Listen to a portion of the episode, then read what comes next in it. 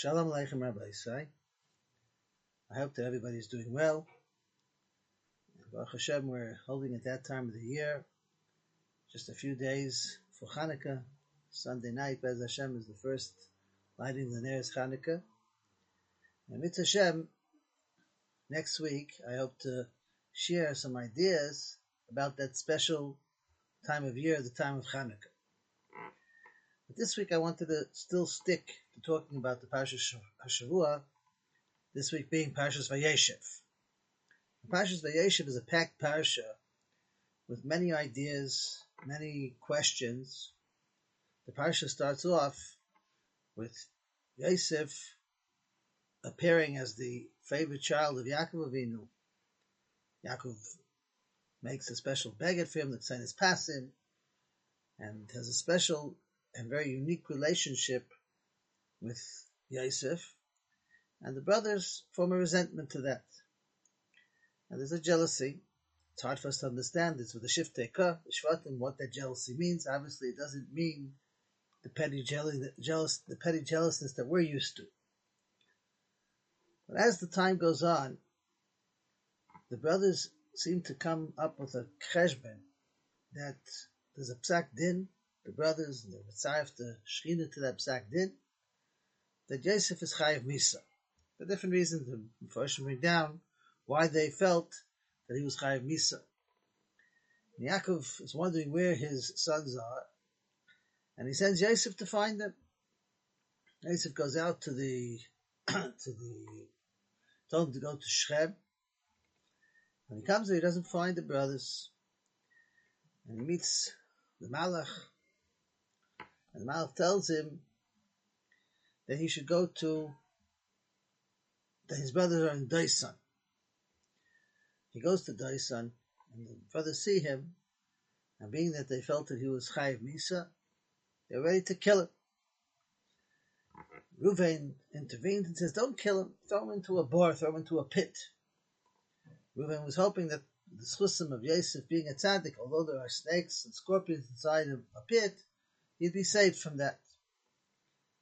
And then Reuven goes to serve Yaakov Avinu, to, to, it was his day to take care of Yaakov Avinu. Brothers had shifts of which days they had to serve Yaakov Avinu, to take care of Yaakov Avinu. And Reuven went to Mishamesh Yaakov Avinu. While he was away, the Pasuk tells us that after Yosef was thrown into the bar, the Pasuk tells us, lecha lecha. The brothers were sitting and eating bread. Vayisu Eineim Vayiru, they lifted up their eyes and they saw Vihine Archatz Yishmaelim Ba Megilot. And they saw a caravan of Arabs that was coming from Gilot. Umaleim Naisim Nechayz Utsriva Light. Halchim Laharid Mitzrayim.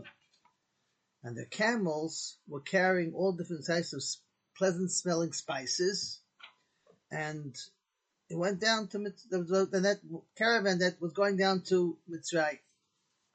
Yehuda Alecha of Yehuda spoke up to his brothers. He was the he was the powerful brother, and he said, "My betza, what are we going to gain from this? We're not getting anything financially from this." Rashi tells us, by killing our brother, sees our flesh and our blood. You know, what are we going to gain from this?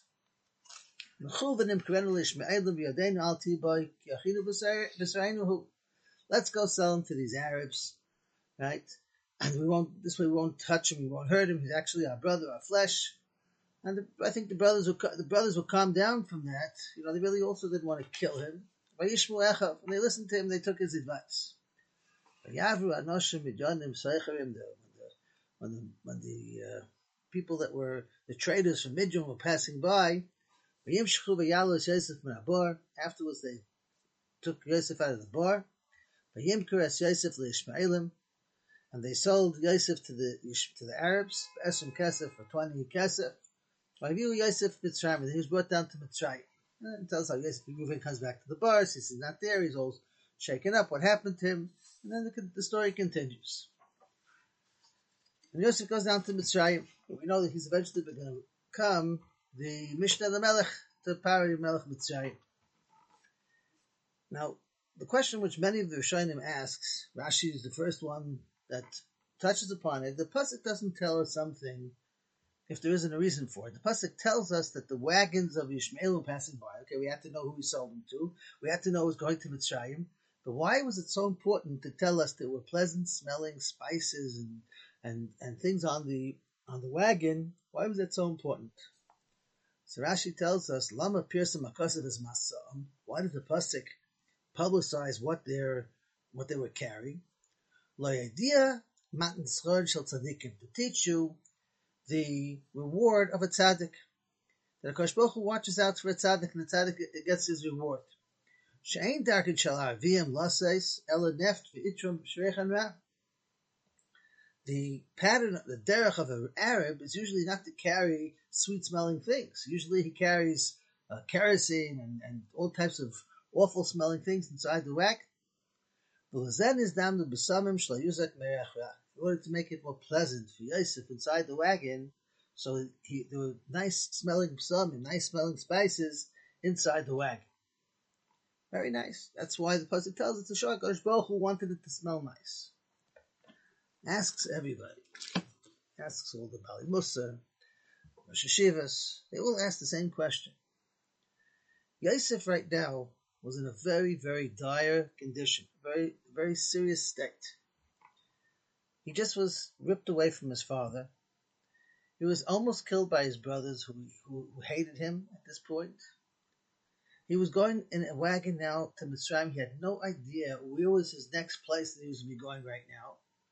And he's in, in just tremendous state of, of confusion and fear and, and, and lack of understanding. Do you think it'll make a difference to him right now at this point when he's so worried how, how what the smell is? I mean, you know, it's true, very nice. It's a nice smell, but that's something very trivial and, and something which is not really so important right now. Right now, he would rather have known, even if it would smell bad, that he has his father and he has his connection with his brothers and that he's in his home, uh, he's home and safe. What's the reason why it was so important that the Torah stresses that he, there was a nice smell? So, some of my rebbeim have said over the years, I've heard Terutzim, one of the truths came from my Rebbe Rav Weinberg itself in Montreal. He said over B'Shem Baalei Mussar. The pasuk tells us in Parshas Haazinu, Hatzur Tamim Pa'alai, the act which is referring to Hakadosh Baruch Hu, is complete and perfect in his work. Kichal of Mishpat, all of his ways are justified and are in justice. Kel Emuna ve'ein Avel. He's a God that we can trust, that lives in trust, and there's no flaw. There's nothing wrong, nothing bad that's done. Tzaddik v'yashahu, righteous and straight. Kel emuna ve'ein avel. So explains Rosh Yeshiva, that when HaKadosh Baruch Hu carries out a din, it's straight, it's yasher, it's straight, without anything extra, without anything that's not justified. Yosef, for whatever reason, there was a din that Yosef had to go down to Mitzrayim because he had to, he had to be able to be that link to come to Mitzrayim to be the Mishneh Melech, so that Yaakov would come with his brothers down. There, whatever the reason was that Avram Avinu was that Avram Avinu said there were different reasons why there's a Gzera that Yosef had to go down to Mitzrayim. But be it as it may, it didn't mean that that had to be in a situation where it doesn't smell nice. That wasn't part of the din. That wasn't the part of the of the of the psak din that came on Yosef. And Hakadosh Baruch Hu doesn't add onto the din more than what's required to be put to the din. Kel emuna ve'ein avel. Because if it's something which is added on, if something is added on that's not justified, that's awful. That's that's a flaw. That's incorrect. And that's the, the way Hakadosh Baruch Hu passes the din. Shiva said that's one of the reasons why the Medrash says that when the, when Klal Yisrael had to go into Gullus in the base of Mikdash, it was in Av. Tisha B'av comes out in Av. A month that's warm. That was also a chesed that when Klal Yisrael has to go into Gullus and be in a place where they're going to be outside, it wasn't in a freezing cold month where they would be freezing. Kadosh Baruch Hu watches out. I sometimes tell the story. It's a personal story. It happened to me. The story goes back almost 30 years ago. This summer, Mitzvah will be 30 years. Yud Ches Av. Yud Chasav is the side of my mother, Allah 30 years ago. A year and a half after I was married, on Chav Gimel Tammuz, we were able to have our first child, eldest child, my daughter. And a few weeks later, I think three weeks later, on Yud Chesav, my mother was nifteris. It was a very difficult thing. It was a sudden thing. It was something totally unexpected. She wasn't old. She was in her fifties. She wasn't old. Very difficult thing. And it was very hard for me because it was right after such a big simcha Baruch Hashem. We became parents, and now right afterwards, it was a challenge. As time went on, I started to realize the chesed of HaKadosh Baruch Hu in the middle of that din. It was a din, for whatever reason. It was my mother's time that she had to go. But I realized the chesed of HaKadosh Baruch Hu in the middle of that din. What seemed to be so difficult that it was three weeks after my daughter was born was the biggest chesed that HaKadosh Baruch Hu did. Because in Eretz Yisrael, the law is that if a woman works legally and she's paid on the books, so then she's entitled to three months, three and a half months paid maternity leave. Now here it was three weeks after the baby was born. My wife got some of her koyach back. And that enabled me to go for the Levaya and for the Shiva. My wife wasn't able to go yet because we had to get papers for the baby. She left two, three days later. But we came to America, and, a, and because of the fact that my wife was on maternity leave, we were able to stay with my father for seven weeks. We went back to Eretz Yisrael. I started to tshuva. We had to go back. My brother-in-law had a mitzvah on Sukkot, Simchas Torah.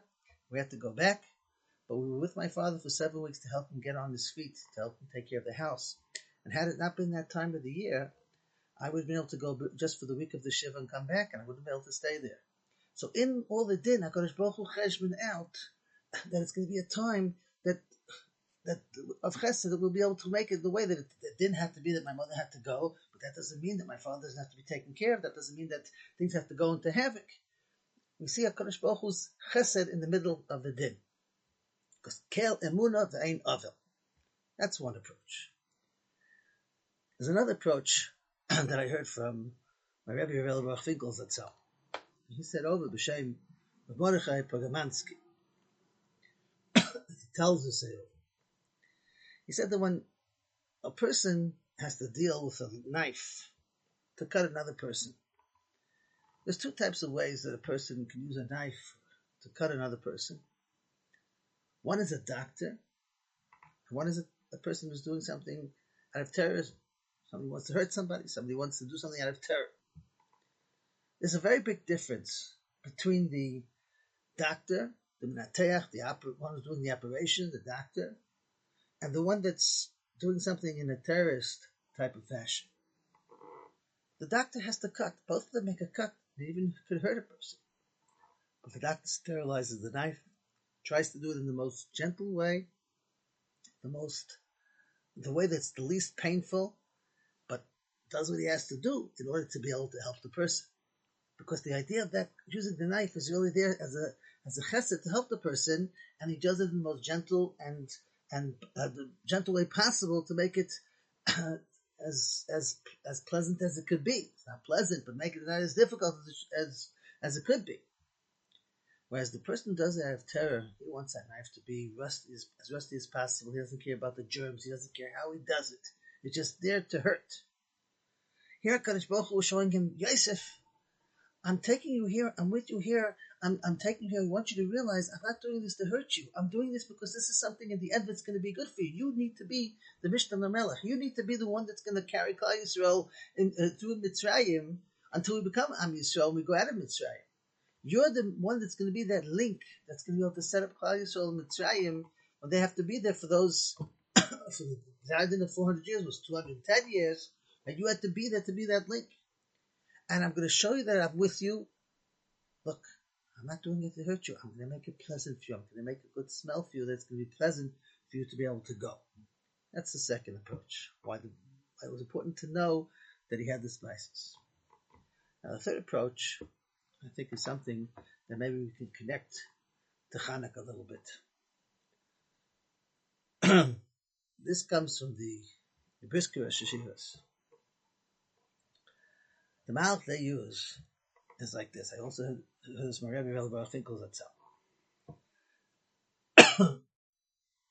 we know that David Melech tells us in Tehillim, Lulei seirascha shashurai azavadati b'anyi. If I wouldn't have had the Torah to play with, to toy with, and to learn, and to fill my life with, I would have been lost in my affliction. David Melech had a very challenging life. For the first part of his life, his father and his brothers thought that he wasn't a legitimate child, that he was a mamzer.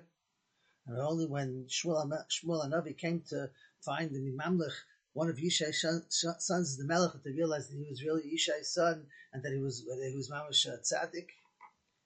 and then he had all the different stories that he had as a Melech, being chased by Shaul, being being with Avshalom, all the different things that he had during the time that he was a Melech. David Melech tells us, if I wouldn't have had the Torah to to be with me, I would have been lost in my in my in all my affliction. So the, the answer over here, that's the pshat, why HaKadosh Baruch Hu made sure that inside the wagon there was going to be a pleasant smell. Because when there isn't a pleasant smell, and you have the smell of the, the kerosene and the, the foul smells that are left over by the Ishmaelim, then Yosef wouldn't be able to think and learn, he wouldn't be able to learn inside there.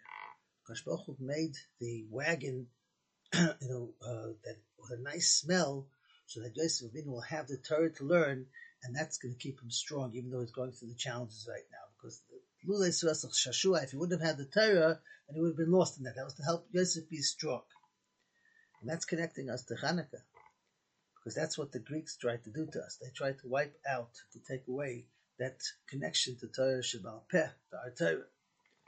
And that's the fight, that's the Muhammad of the Chashmonaim, which had to fight against it. And that's why we have to try to make an extra effort as much as we can during Hanukkah and before Hanukkah to prepare ourselves to, to strengthen ourselves in that Torah, which is our power to be able to get to where we have to get. So again, so we have those three approaches how to answer why the pasuk felt it important to let us know that the wagon smelled nice.